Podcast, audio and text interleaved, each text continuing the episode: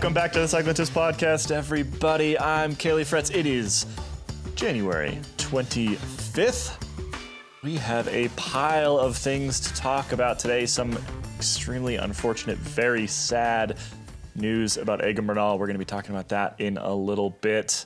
We've got Cyclocross Worlds coming up in the United States this weekend. A much lesser injury for Chris Froome. Some Annemiek van Vleuten news, some Canyon SRAM news, and some Vuelta news. We're missing Dane today, unfortunately. He's come down with what does he come down with? A cold, I believe. Mad Oh, that's cow. not- That's not, as much fun.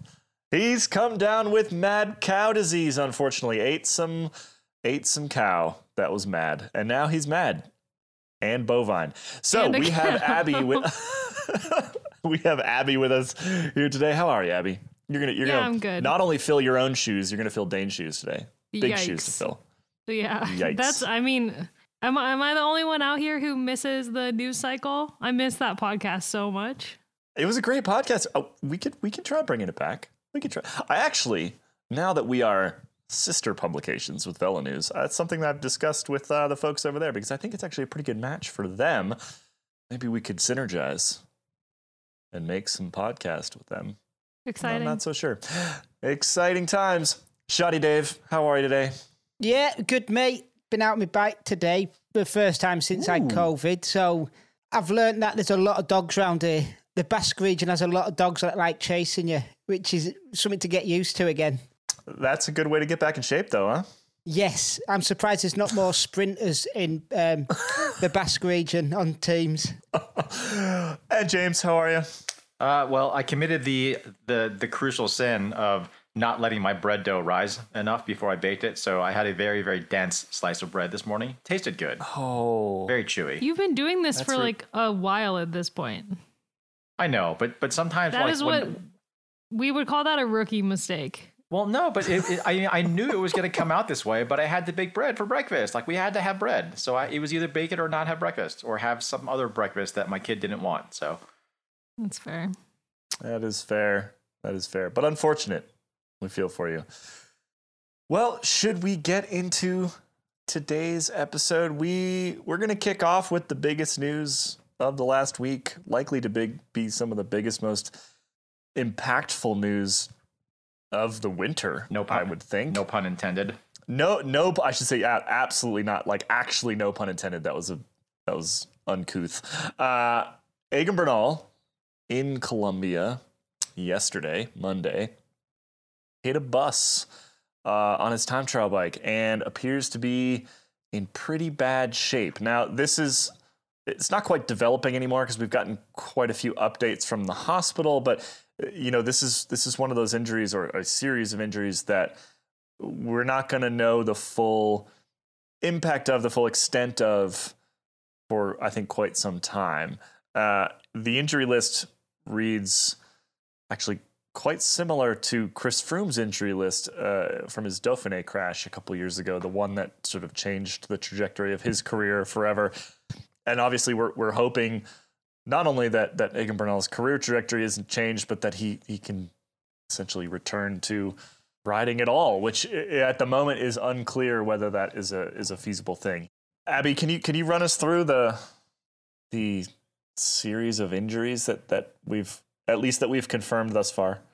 Yeah, it was kind of a roller coaster, the news right after he'd crashed, because it seemed at first that it was he was stable and everything seemed okay. But then as the night wore on, news of worse and worse injuries started to come out. So as of recording very recently, an hour ago, the Ineos Grenadiers team made a statement that said that he had suffered a fractured ver- vertebrae, fractured right femur, fractured right patella, chest trauma, a punctured lung, and several fractured ribs.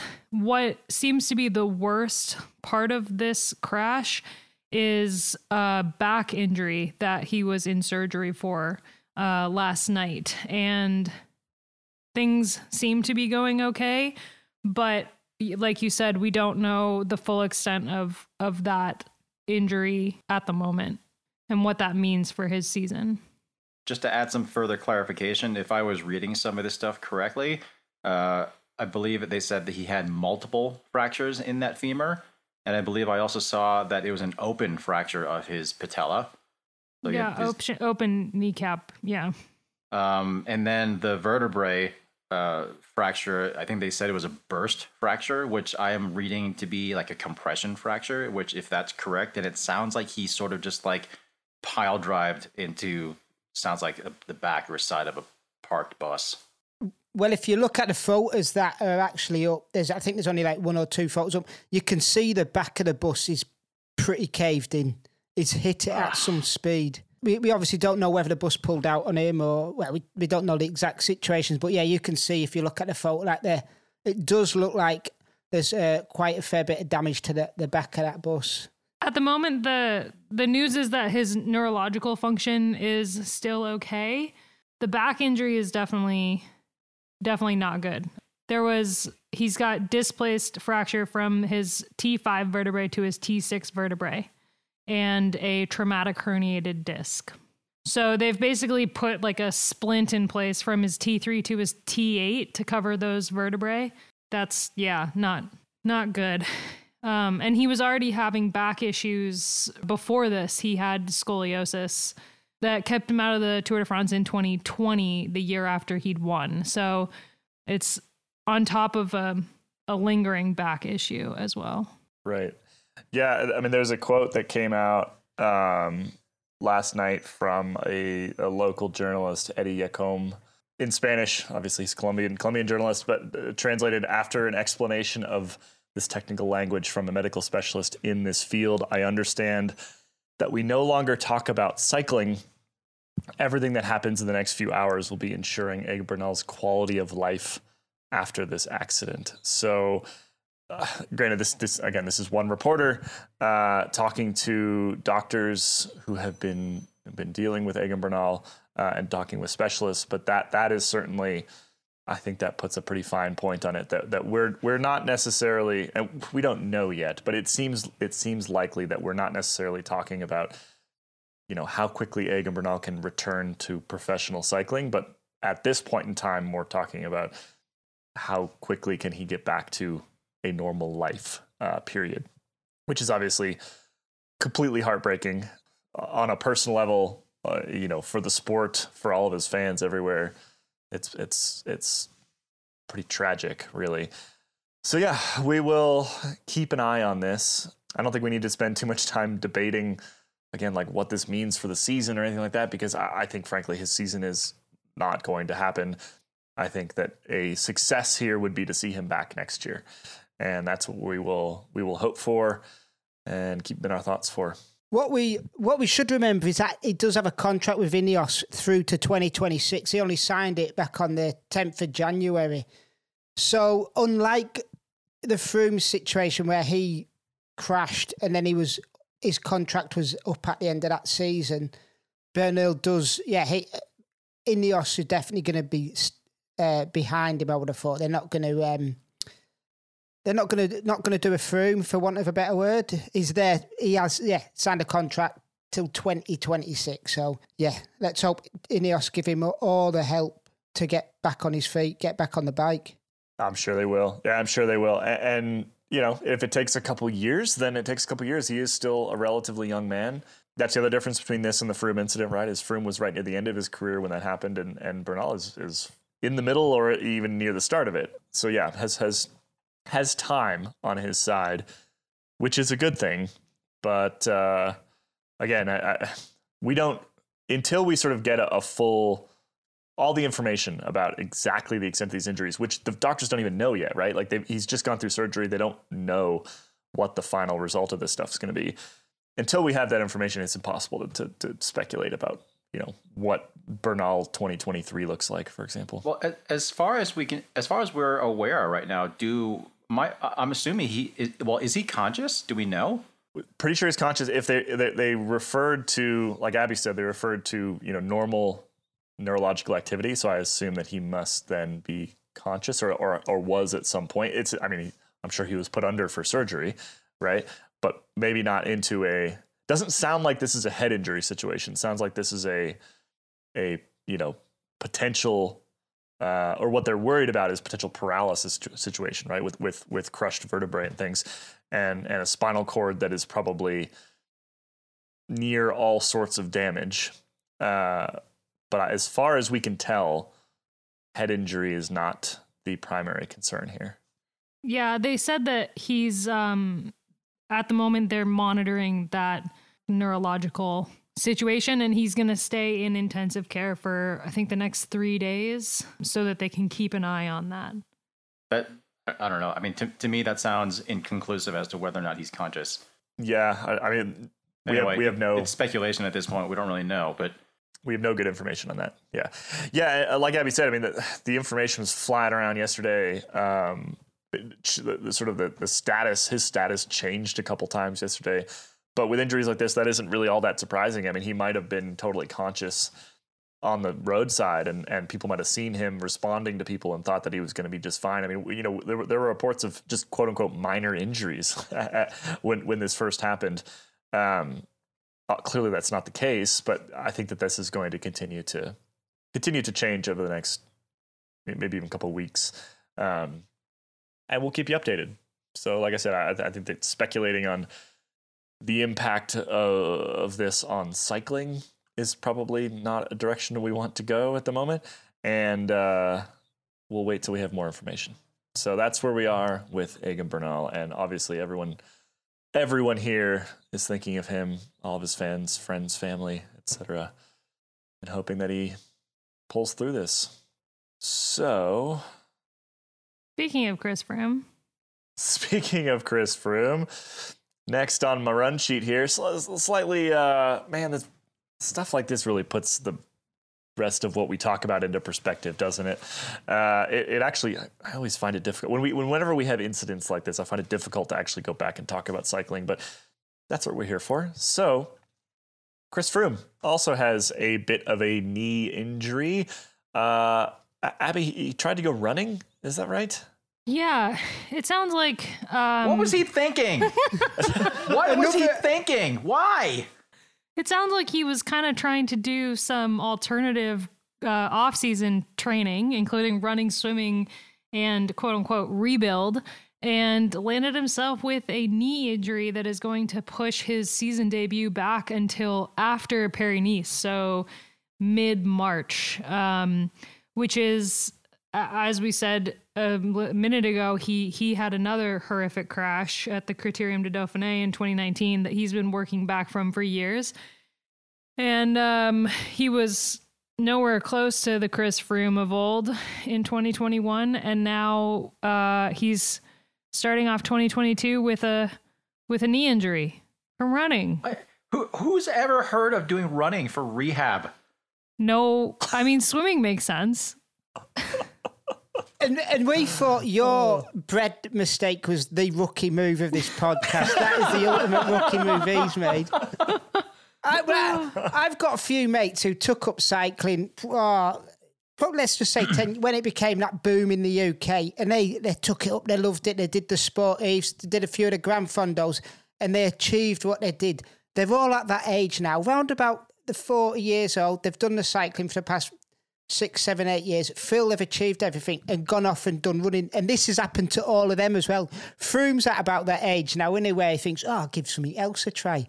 Maybe he's just he spent way too much time with Mike Woods during the season and he thought, "Oh, Mike runs like so much in the off season. Maybe I should be more like Mike." But forgot the fact that Mike is like a very a very good runner.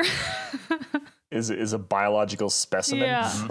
Pro- probably probably has really good technique, refined over a really long time. yes. Yep. Mike Woods has also been doing a bunch of skimo Yeah. as of late, which I think is awesome. I mean, Yeah, they live uh 100 meters from the base of a ski mountain. I'd be disappointed if they didn't do skimo. Skimo for anybody who's not has never heard of skimo is basically you Ski strap- mountaineering. ski mountaineering. Sk- strap skis to your feet, your heels come up, kind of like cross country skiing, but the skis are bigger and have actual edges. And you put skins in the bottom and you run up a mountain, and then you take the skins off and then you ski down the mountain It- over and over and over again. It sounds like something the, Aus- the Australians would say. Oh, he's got a white schemo on, mate, aren't he? Oh dear. I apologise for me a portrayal of Australians there. My my wife No is need to apologize. my wife is doing the Grand Traverse this April. Oh, that's awesome. Really? Yeah, Wow. lots of training, Super cool. That's gnarly. lots like- of money spent on ski gear. It's really fun. Hmm, I'm, I'm not sure how to take that. That's a big. That's a big day out. We're getting. We're going in a tangent here, but that's like two thousand meters of climbing on skis. uh, I think it's. I think they said it's. Uh, Sixty eight it's- hundred feet. I was looking at this the other day because I was looking at doing. Oh, it. is that it? I thought. She, I- oh, I guess she thought it was more like eight thousand, but no. But and, and it's and it's I think forty miles point to point. Mm-hmm. Uh, Yeah. Crested Butte to Aspen. Super cool. It's it's pretty, and you have to bring like enough gear to bivy in the mountains for It's- twenty four hours. It's a lot of gear. caught Well, yeah, because you, you start you start in Crested Butte at midnight, and you race through the night because the the plan the the the the, the way the race is laid out, you you they want everyone to finish in daylight. So. Um, she and her partner uh, Gloria Liu, who some of the, some of the people listening may have uh, heard that name. She writes a lot for Outside and has done a lot for bicycling and other publications. Anyway, uh, they're doing this race together, and I think their their hope is to do it within something like 13 to 15 hours, which is Ooh. a long time. They do a mountain bike version that I'm more interested in. I was thinking about doing that. I have this thing think- called a lift pass that takes me Mm. to the, like where I sit on this magical chair that takes me to the top of a mountain. yeah, and then 2,000 meters is no big deal. Yeah, yeah. yeah, I think good. I skied like I think I skied like 6,000 meters. the other Okay, day. okay, Like- okay. like Anyway, two and a half tangent, hours. tangent, long tangent here. Okay, speaking of Chris Anyway, Wick Grand Tour anyway. winners, I'm I'm doing your job for you, Kaylee. Abby, are you just taking the hosting duties? Are you just taking them from me? Are you wrestling them from me right now? Uh, Someone needs to keep the rest of us on track. So Chris Froome has a knee injury. We talked about that. That's silly. Uh, Annemiek van Vleuten targets stage races in 2022, specifically the Tour de France Femme avec Zwift, and will also race the Giro Donna and the Ceratizit Challenge. So we have we have the sort of targets of the world's best yeah, bike racer. yeah. Well, that's debatable, but maybe. Uh, it's Maybe. really no surprise that Annemiek is targeting the Tour de France Femme avec Zwift in 2022. She's obviously one of the best climbers in the world. The first year that the women's Tour de France is coming back, first year we'll have live coverage, so it's a pretty big event. Um, so it's it's really no surprise she's targeting that. It's interesting she's also eyeing the Giro Donna, which happens just a few weeks before the Tour de France Femme. Um, I think if anyone was gonna try to do the Giro Tour double, if you'll excuse my uh, comparison, it would be Annemiek who just does insane miles when it comes to training. So she might be one of the only women out there who can take on that load. Um, and then the Ceratizit Challenge by La Vuelta is not exactly a not even close to a grand tour. Um, I believe it's five days uh, instead of four in 2022, but it's still the fact that she's kind of laid out her plans and it's the Tour Giro Vuelta is pretty interesting. I mean, clearly, clearly purposeful, right? Like that press release was, you know, it, it's designed to mirror the sort of press releases that we've gotten from, you know, high-profile GC men's racers for a very long time. How do we define a Grand Tour? Is it is it based off of length, or is it just the race? I feel like, Like, it's length. is the Tour- is the Tour de, Tour de France Femme? Is that a, are we calling that a Grand Tour? Is that is that the nomenclature that we are sticking with here? I would say no. I would say no because it's only eight days. It's not even ten, like the Giro Donna, and it's um a grand tour. I would I would assume like it's a grand tour, like a tour that's grand, which is three weeks, right? So there's no such thing in women's racing. Well, but is, it does grand just have to relate to how long it is, or can it be the profile? Because the the Tour de France Femme is, I mean, it's immediately going to be the highest profile race on the calendar, Mm. right? Like there's, there's there's there's no question about that.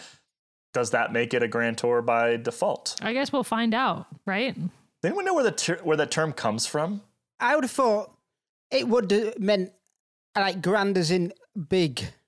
And I think it doesn't matter if it's a week, eight days, or 10 days. It's like, for instance, there was talk of them reducing the Vuelta to two weeks many years ago. You would have still classed that as a Grand Tour, even though it would have been a week less than the Giro or the Vuelta. So I would, I would have personally said, yeah, the Tour de France Avec Zwift would be classed as a, a Grand Tour. I think that works. I just Googled it and all I got was a stupid Jeremy Clarkson show, which I actually love. But it's that's all. That's I, all I got. I am need to looking the at second or third page. Wikipedia, and Wikipedia says in its current form, held over three consecutive weeks, and is and typically includes two rest days. Blah blah blah. Opening stages. Blah blah blah. Yeah, I mean, according to Wikipedia, it's like a three consecutive three weeks of racing. So that wouldn't. I feel like we. I feel like we're a, a higher authority than Wikipedia. we can change Wikipedia. We literally can change Wikipedia. We literally can. Um, anyone I'm, can. I'm, I'm, I know Dane wanted to talk about this. So I'm a little sad that he's got mad Cow disease today, but I, I do think that I, I think, I think the Tour de France is is a, is a grand tour, men's and women's. I think it has to be. I think I, I'm defining grand as like grandeur versus length. That's that's how I'm defining it. I mean, you're the boss, so That's not how this works, Abby. This is a democracy here on the podcast. um, anyway, I took us on another tangent. I just I saw the I saw the words Grand Tour come across in that press release, and I just it just made me think. It made me wonder mm-hmm. how we're going to refer, or maybe there's some other term that we should use. You know, Abby, you've made the great point in the past that like women's racing doesn't always need to just mirror men's racing in terms of of the the the terms that we use or the races that are raced or anything like that. So maybe there's some other term that we can use for for things like the Tour de France Femme and the Giro Donna and, and things like that. I'll think about it. Okay, you come up with. I'm not good at on the spot thinking, so we'll come up with a term and then we'll write a story about how that should be the new term and we'll just it'll be a thing. yeah. We'll Stay tuned to cyclingtips.com. It's a great website. Great website. All right, let's move on from uh, pedantic debates about about terminology uh, and briefly chat about the Vuelta, which is starting in Barcelona in 2023. That news just came across. Barcelona. Sorry, I uh, re- went on a six month uh, exchange program. Abby, tell me about it. Yeah, this is actually pretty cool because it's it's the first time since 1962 that the Vuelta a España has started in Barcelona, and the first time since 2012 that the Vuelta a España has entered Barcelona. So it's been a while since the race has gone through the capital of Catalonia.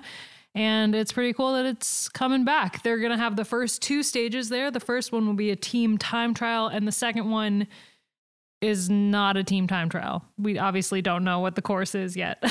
um, but yeah. It's pretty hilly around there, isn't it? Yeah, the last time that the opening stage of the Vuelta started in Barcelona, they finished at um, the Montjuic Castle, which is on top of Montjuic. It's a pretty epic climb out of Bar, like in in Barcelona, um, and it ended in a little bit of a uphill, sprinty type thing. It was a long time ago. I wasn't alive, so I honestly couldn't tell you how it ended. Um, nobody on this podcast was alive, but but yeah, it's it's not flat. So there is a possibility that the second stage could have some nice little climbs in it. The beauty about having it in Barcelona as well is that this city is really pushing to be like a cycling city. It's gonna it's gonna rival Amsterdam, uh, Copenhagen, and all that lot. Because believe it or not, they've got a a scheme at the moment where if you sell your car, they give you three years worth of public transport for free, like unlimited. And then they have like car free days where the city's just all about bikes. Uh, and they're, they're shutting down huge blocks of areas over the next couple of years that are just open to cyclists and pedestrians. So it's, yeah, they're clearly going all in with the cycling and having the Vuelta there is just going to highlight all this. Hopefully. Well, aside from as, aside from the hundreds of caravan vehicles that have to be associated with the with the race, Hey, this is the Vuelta. There's not that many. There's a, there's a few, but not not as many as the, the crazy tour. That's true. They don't really do the parade thing at the Vuelta. They, I mean, it totally makes sense that they would want to include Barcelona in the Vuelta because Girona is an hour away. There's an obscene amount of professional cyclists that live in Girona.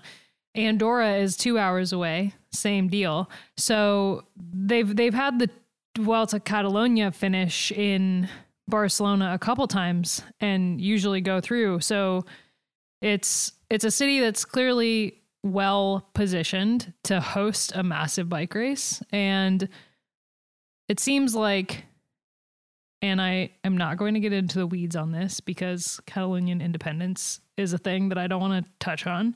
But it seems like the Vuelta not going into Barcelona for 60 or not starting in Barcelona for 60 years has something to do with politics. Oh, it'd be Probably. the same situation as what happened with the Basque region, the tour, or the Yeah, Vuelta never visited the Basque region until I think something like, uh, I want to say somewhere around 2014. Yeah, exactly. I mean, it hasn't even been in Barcelona in 11 years. Yeah, it's been Let alone starting. yeah, exactly. The Anyway, yeah, we don't need to get into Catalonian independence. That's probably it's a terrible idea. It's probably yeah, it's it's really awful idea. Uh, because we have no idea what we're talking about, and that that doesn't usually stop us, but in this case, I feel like it should. It should stop us from talking about it. We can So- we can leave that for Ian. Surely there's a story in there somewhere for him. yeah, yeah, Ian can chase that one down. This weekend, Cyclocross Worlds is happening in Fayetteville, Arkansas. We're going to be sending at least one reporter down there. Actually, our, our social media editor, Mike Better, to do some stuff. We're also running into quite a few COVID issues ahead of this race. Now, uh, anybody who's heard of America is probably familiar with our response to COVID that's and how even more dangerous than great- Catalonian independence. and how great it's been, uh, and how a large portion of our country doesn't think it exists, including Andrew Talansky. I was just gonna say something about how, how how we should have him on as a podcast guest. nope, not doing that. Uh, anyway, there's been s- there's been some concerns around Europeans coming over here because, frankly, we've got all the COVID, we have every bit of it, and uh, not doing a ton about keeping it from going places. So, yeah, there's been some concerns, and then also to get into this country at the moment, this is ironic. We have all the COVID, and yet to get here, you have to prove that you don't have it, uh, which means that a couple riders already, Abby, have have well, they're stuck in Europe. They can't get over here. Yeah. Um, before the Belgian team flew over, Quinten Hermans and the junior Belgian national champion Zadie Van Sine, I'm so sorry, tested positive for COVID, so neither of them could come. Quinten Hermans has had a pretty consistent season. He was just seventh at Hoogheide last weekend, so the last World Cup. And uh, that's a pretty big blow, but probably an even bigger blow is the two Dutch women, uh, Denise Betsema and Annemarie Worst, Worst, who, which if you put into Google Translate, translates to sausage. Hilarious. Ah. Annemarie Worst tested positive right before flying, and Denise Betsema had a fever and so opted not to go. So already two of the top women are out, although I don't think the Dutch are really that worried given that they have Lucinda Brand and uh, Marianne Vos lining up anyway. But the Dutch team coach has been super vocal about how he's concerned about the COVID situation in Arkansas. I think I saw a stat that said only 51% of the of the state is vaccinated maybe.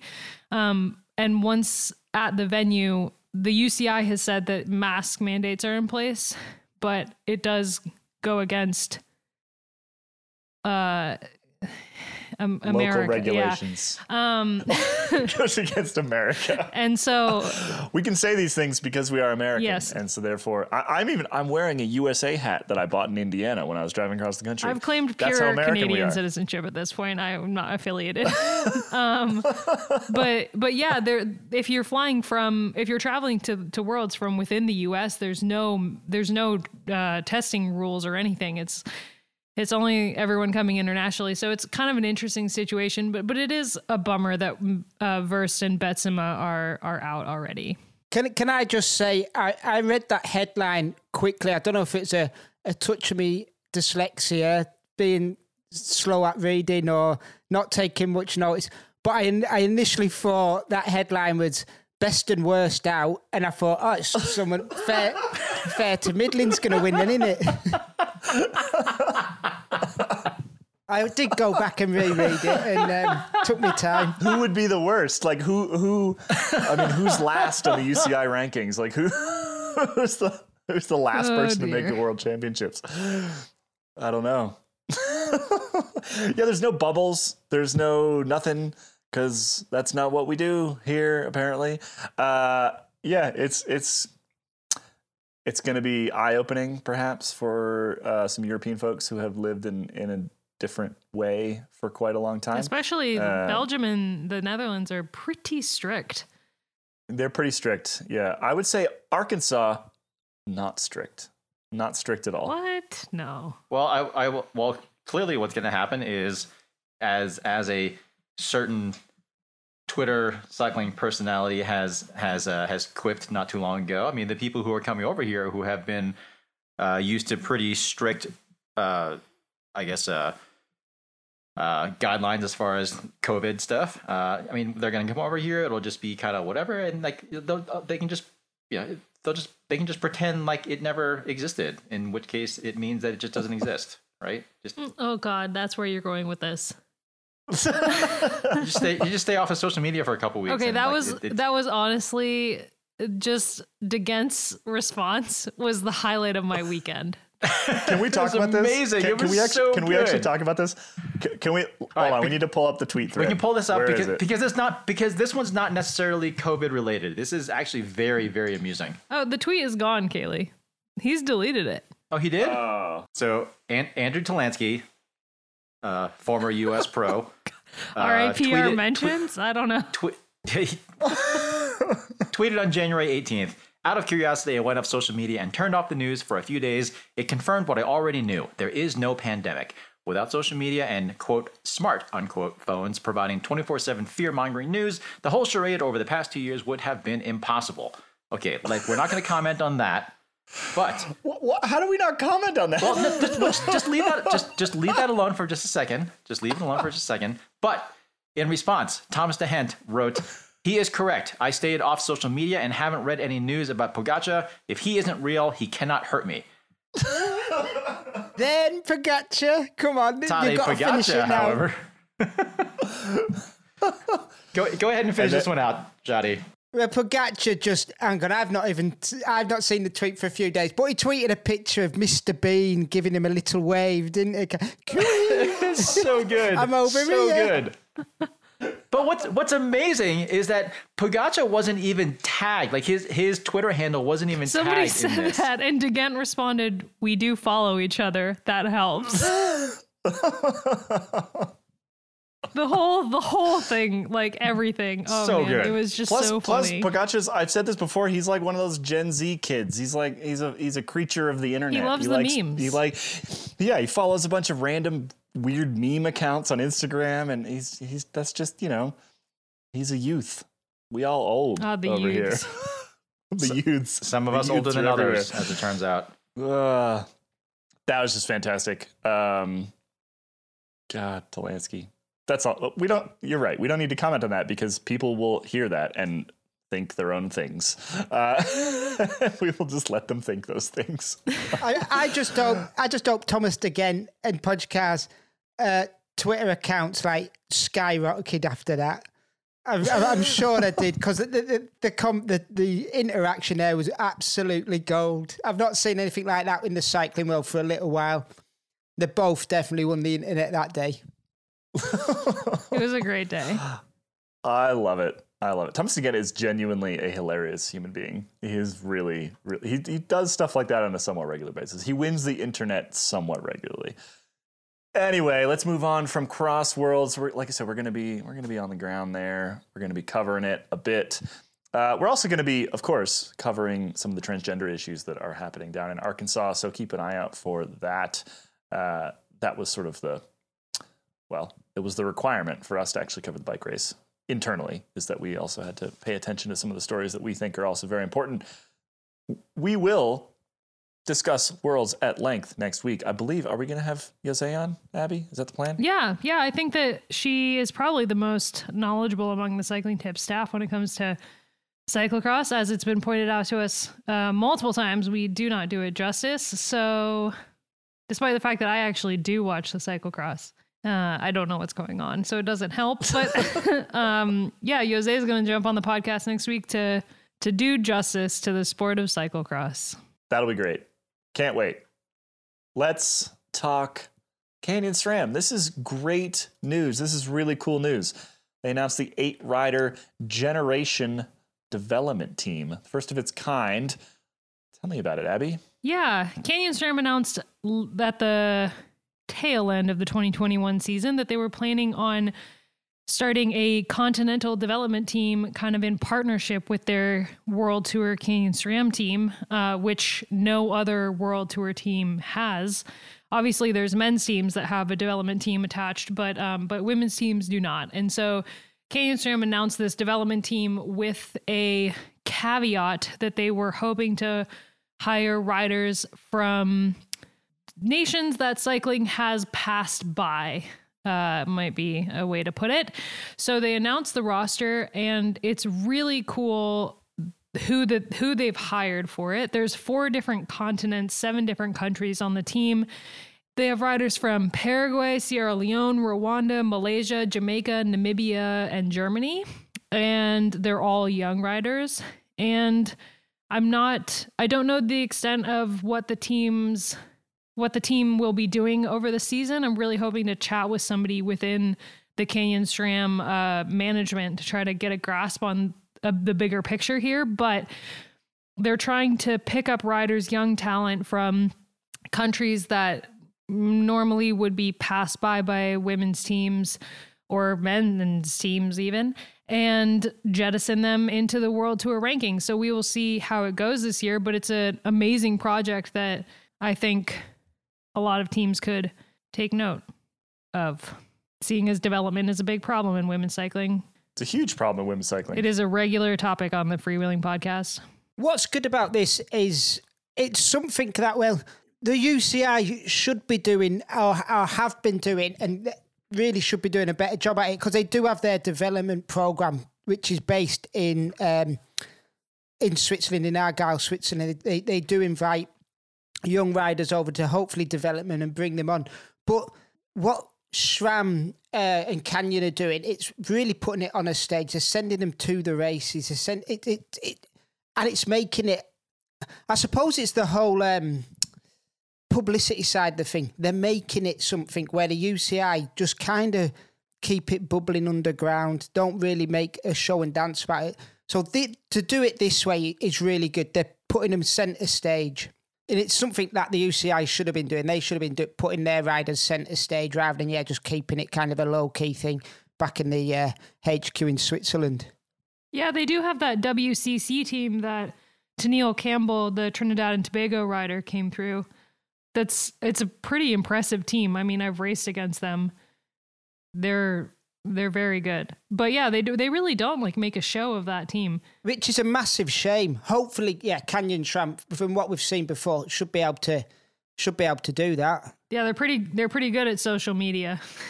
But it's it's not a fully U23 team. There's one uh, 25 year old rider on the team, but the rest of them are all uh, U23. They're all pretty young, couple 19 year olds, uh, t- couple 20 year olds. So it's a really cool project. And arguably their kit is much better looking than the World Tour team. the important thing. Yeah. We also got EF's kit this morning. What do we think of it? Oh my god, the men's one is fine. I mean, the men's one, I'm like, okay, sure. The women's one, it, there's too much pink in the women's palette. I love pink. Don't get me wrong. I'm not one of those people that are like, pink was an invention of men to bring women down. I'm not one of those. I, I'm all for pink. but there's just it from a from a commentary perspective. I'm so glad that that that I'm not doing that ever again because. I, like who who are they? They're never gonna. T- it's too much pink. There's so much pink. I think I'm mostly bothered by the fact that the pink of the helmets doesn't quite match the pink of the jerseys. That is annoying. Yeah. It's an ongoing problem because you're printing on two very different things and getting that color right. That's really, really hard. What what what what annoys me, you know, you're talking about all the pink, right? The UCI has rejected a number of jerseys because they were too close to the what the European champions jersey or something The like that. World Tour Uh, leaders jersey, Or World Tour Leaders which jersey. is gr- purple, by the way, not pink, purple. Right. So so if they're rejecting things based on that, can't they then like line all these jerseys up and be like, y'all can't have the exact same color? Like you think that would be a key a key thing, right? You know, like in in in team sports, you have like an away side and a home side, and you have to make sure that the jerseys look different so you don't throw the ball to the wrong team. I feel like that's something that needs to happen in cycling, which is yes, all the kits look really different so you can actually tell who's who and these are your colors and you get to play with them and and maybe even keep the same colors year on year because that way you could Oh, wouldn't that be a nice concept? identify a team from we would have to like relearn how to identify riders every single season like we do right now. But James pointed out, I think it was the last episode or the episode before, that teams uh, are so the the the longevity of teams is is maybe not like you know the Colorado Avalanche, um, who have been the same blue and maroon and white for yeah. ever. Wow, we could we could get into an entire podcast on franchise models versus whatever. And we don't need to. We've actually we've done that before. But but it's interesting though because there there is somebody who does approve the kits. So somebody did look at all of these kits and approve them That's what I or mean. not approve them.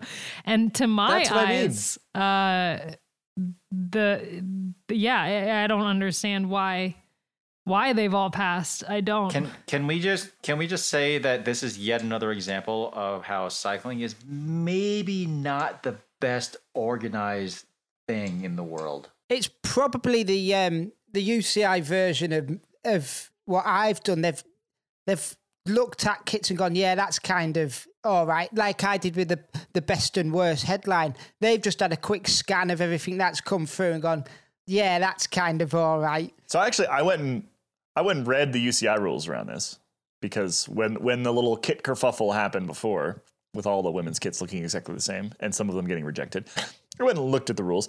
The only rules they have are that you can't confuse people with UCI jerseys, right? So the only rules are basically that you can't put any rainbow stripes on your jersey if you're not a world champion. You can't have a jersey that looks like the world world tour leader. You can't. You basically uh, the, the the set jerseys that the UCI has, world championships, leaders, etc.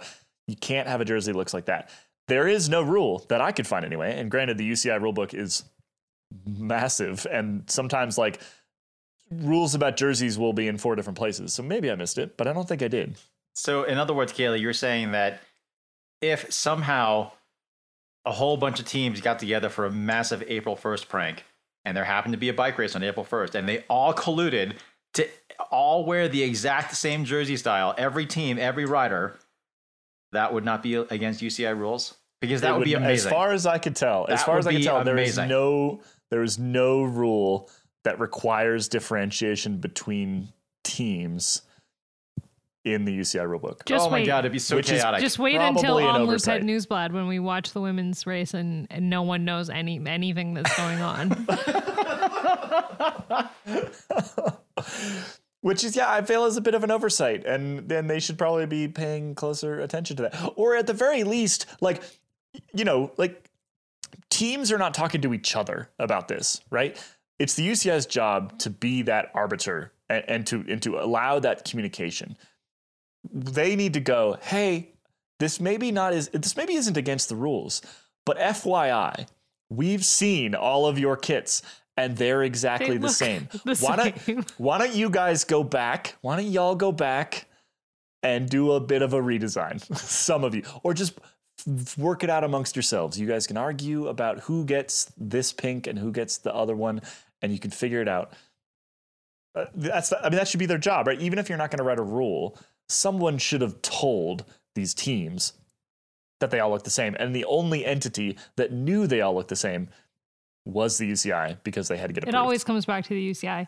What's hilarious does. to me, like just so funny, is the amount of people that complained about the purple in the peloton last year and how they couldn't tell uh, SD Worx and Liv and Canyon SRAM apart and uh, and that chaos and those kits were completely different from each other. So if they thought they were having a hard time in 2021, man, they are in for a shock. It's going to be bad. Yeah. And it was completely avoidable. And that's the annoying thing. anyway, anyway, let's let's move on from that. It's time for Nerd Nugget. Nerd alert! Nerd alert! Nerd alert! Nerd alert! Nerd James, alert! Nerd alert! What are we talking about today? We're talking about Nerd alert! methods of closing shoes. We're basically, we're basically talking about my shoelaces. Correctly. Talking about shoelaces. basically Let's talking about about shoelaces. So a couple weeks ago, uh, published uh, the review of Specialized latest uh, high-end road shoes. They have a, a lace-up version of the S-Works 7 now, called, of course, the lace, uh, the S-Works 7 Lace. Um, and yeah, there were a bunch of comments on on the article and whatever. Like there comments on how like the pattern looked like fish and some some other stuff. But the biggest topic in the comments was just going over whether or not laces were a good idea at all, which I think is kind of funny considering this is hardly a new thing. I mean, Giro came out with that Empire what in like 2012 or whatever, and people are still very much in one camp or the other. And I kind of wanted to take a little survey amongst the CyclingTips podcast crew of what you guys, what you all prefer, and why. Laces. I love laces. So do I. They're great. I like them too. I prefer boas. I'm with the bar as well. I'm with Abby on this one. I want to like the laces because I want to be cool, but the boas are so. But e- you're not So I'm not sad. cool. I'm not cool. So the boas are so easy to change on the fly when I need to crank down and sprint really fast. I don't. I don't. I don't know. With the laces, I never find that I never. I need to change them on the fly. Like once I, I guess that's the thing with me too. yeah, once I sort of get it dialed, like it takes you know a ride or two to kind of figure out how I want to do them. But yeah, I've, I've never. I've never really needed to. I never really wanted to adjust on the fly, and I, I have sort of like a high instep, and so it actually allows more kind of flexibility in, in like which bits of- the shoe are tight. I find, Uh, whereas boas in general, uh, one I they tend to give me like I can feel them, like I, I can sort of feel them on the outside of the shoe, and the I feel like the the uppers on shoes with boas tend to be stiffer because you kind of have to like deal with all the cables going back and forth. Versus all my lace shoes that are, they just kind of feel like slippers, and that's what I really like about them. I just can't be asked with a faff of tying the shoelaces, getting it exactly right before rolling out the door. Now, what I will say though, where boas are pretty terrible, and I've found that again today, is with saddlebags. I do not know why uh, companies want to put boa dials on saddlebags because they just Well, don't seem to work at all. Or at least one, the one that I've got does not seem to want to work at all. It falls off all the time. So leave them on the shoes. Forget about them on saddlebags. I actually have a pair of mountain bike shorts that have a boa a boa waist on them. Shorts, Yeah. blooming heck. And, and, and in that application, I actually think it's a pretty good idea. They work quite well. Pearl Izumi, good job on that one. But anyway, the whole lace versus boa thing, I just found it interesting how people are so entrenched in one camp or the other. There weren't a whole lot of people who were kind of like, eh, like I could go either way. Like I don't really have it. Like, yeah, whatever. It's it's either like laces are amazing or laces suck. Did anybody come in with Velcro? Not really. My really. dad. No. hmm. Everybody's dad, Abby. Everybody's dad. Because I got, I've got to admit, the, the last, the Velcro, last Velcro pair I used, which was um, uh, a Fizik Terra gravel shoe, they had the, that power power Velcro, like uh, a pretty zip good. that goes over top. Abs, really good, really good. Um, questionable how long it would last as a, as a gravel shoe with getting dirty and dusty and that lot. But I was amazed at how comfortable it was. I love Velcro. It's great. I just I just wonder if at some point, kind of like how we went from what I guess laces to Velcro to ratcheting straps to boa, and we're kind of going back in the other direction a little bit with laces. I just kind of wonder. I mean, are are boas going to continue to get better? Which they probably will. Like everyone seems to be coming up with fancier lacing patterns and stuff like that. Um, so are boas going to get better, or are we going to see some sort of swing in the other direction. Because yeah, Shadi, like you said, um, not only are we seeing laces, but we have uh, Fizik in particular with this with with their um, I can't remember what the the power strap. That's what they call it. Uh, with their power strap arrangement thing. Because I, I have a pair of high end shoes from Fizik that has that strap arrangement with with two Velcro straps, and they're awesome. They're light. They're comfortable. They're actually not that far off from laces as far as how they feel on top of my foot. Um, but they're they're easier to to get on and off. And I, I wonder if Velcro might make a comeback. I hope it does. I think Velcro's the best. My brother hates the sound of it. Like, like if you rip Velcro near him, he'll like try to punch you in the face. Like he really hates it. So I, I never really got to wear Velcro as a child, and I feel deprived. Uh, and I want some Velcro shoes now. I mean, kangaroos were really big uh, uh, for kids when I was a kid, and I certainly was not a cool kid, and I certainly never had kangaroos as a kid. Like kangaroos had they had like a little pocket in your shoe you could like stick in like nothing, but they had a little pocket on there, like like they, that was that was the thing. Yeah, like a little little pocket that you could stick in your shoe, but they were all Velcro. Never had You- them. you- Maybe they'll come back. Maybe I'll get my second chance. Your brother should use that as an excuse as why he'd never join NASA. That's I think that's why he didn't join NASA. Actually, yeah, Uh, yeah. I'm pretty sure if low rise jeans can make a comeback, Velcro can make a comeback. Are low rise jeans making a comeback? Oh, yeah. Oh, they're Oh, back, no. Caley. They they are fully back. Oh no. Yeah.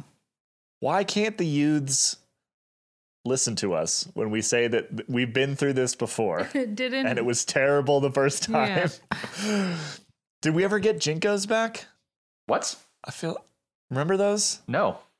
The giant, giant baggy jeans, like the jeans that were basically they just like cut out, you know, a a, a square meter of of not more than that, three square meters of jean and turn them into jeans in a square form. How do you not know what JNCOs are?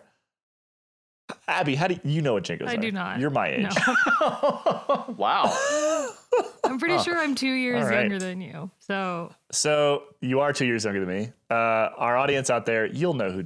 You'll know who. You'll know what JNCOs No, are they won't. because because ah, because frankly, our, our audience is cool like me, unlike you I guys. think James is and I, what I want them to do is I want everybody to tweet at Abby and James pictures of jinkos so that they No, know. don't do that. oh my goodness. No, no, there, there, there's no need. I'm looking them up on, on, on Twitter or I'm looking them up on Google right now. And wow, they are, So That's a it's lot of denim. JNCO. That's a- JNCO. that's a lot They're of denim. fantastic. Yep. I can't remember how old I was when they were big. I think I was in like fifth grade or something. But there were definitely kids that wore them. Uh, well, well, Caley, I have to. I hate to burst your bubble here, but uh, one of the things that popped up in my Google search right now is an article in February 2018 that says JNCO Jeans is closing shop and liquidating all extra wide-legged pants. yeah, but Oh, extra wide no. leg pants have made a comeback because I literally just bought a pair. So Yeah, these are these are really, really, really big. Like you could Anyway. fit your entire body through one leg. Everybody tweet a photo of No, JNCOs. no, don't- preferably no, yourself in no. JNCOs at James and Abby. I'm guessing many people didn't take up cycling wearing them.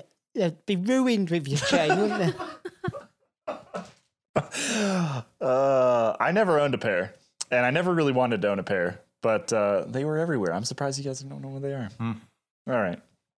Is that it for today? I think That's that's it. it, for I hope We- so. We're, we're, we're done. It's- we're done. But but if any, if anyone listening has a preference for laces or boa or some other cl- type of closure, let us know. I, I'm just always curious. Maybe I'll just put a poll up on my Twitter feed. Team Boa, Tweet some JNCOs. Team No What? Tube. Uh, all Just- right. Can I, can I just circling back to the Boa debate?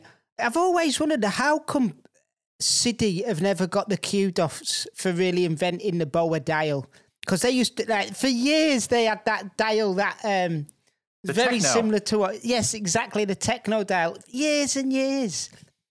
Yeah, they don't get the kudos at all for um for that invention. I'm laughing because the same thing happens when you try to hang up the phone with Shoddy.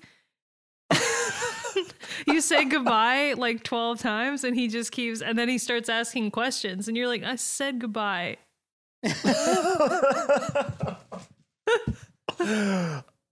Goodbye, everybody. yeah, yeah. Uh, thanks for listening, everybody. Everyone send good thoughts toward Egan Bernal down in Colombia right now. We will keep you updated on anything we hear on that front. But yeah, we've got our fingers crossed, toes crossed, everything crossed that he comes out of this okay. And with that, we'll be back next week with another episode of the CyclingTips podcast. Thanks for listening, everybody. Goodbye. See ya.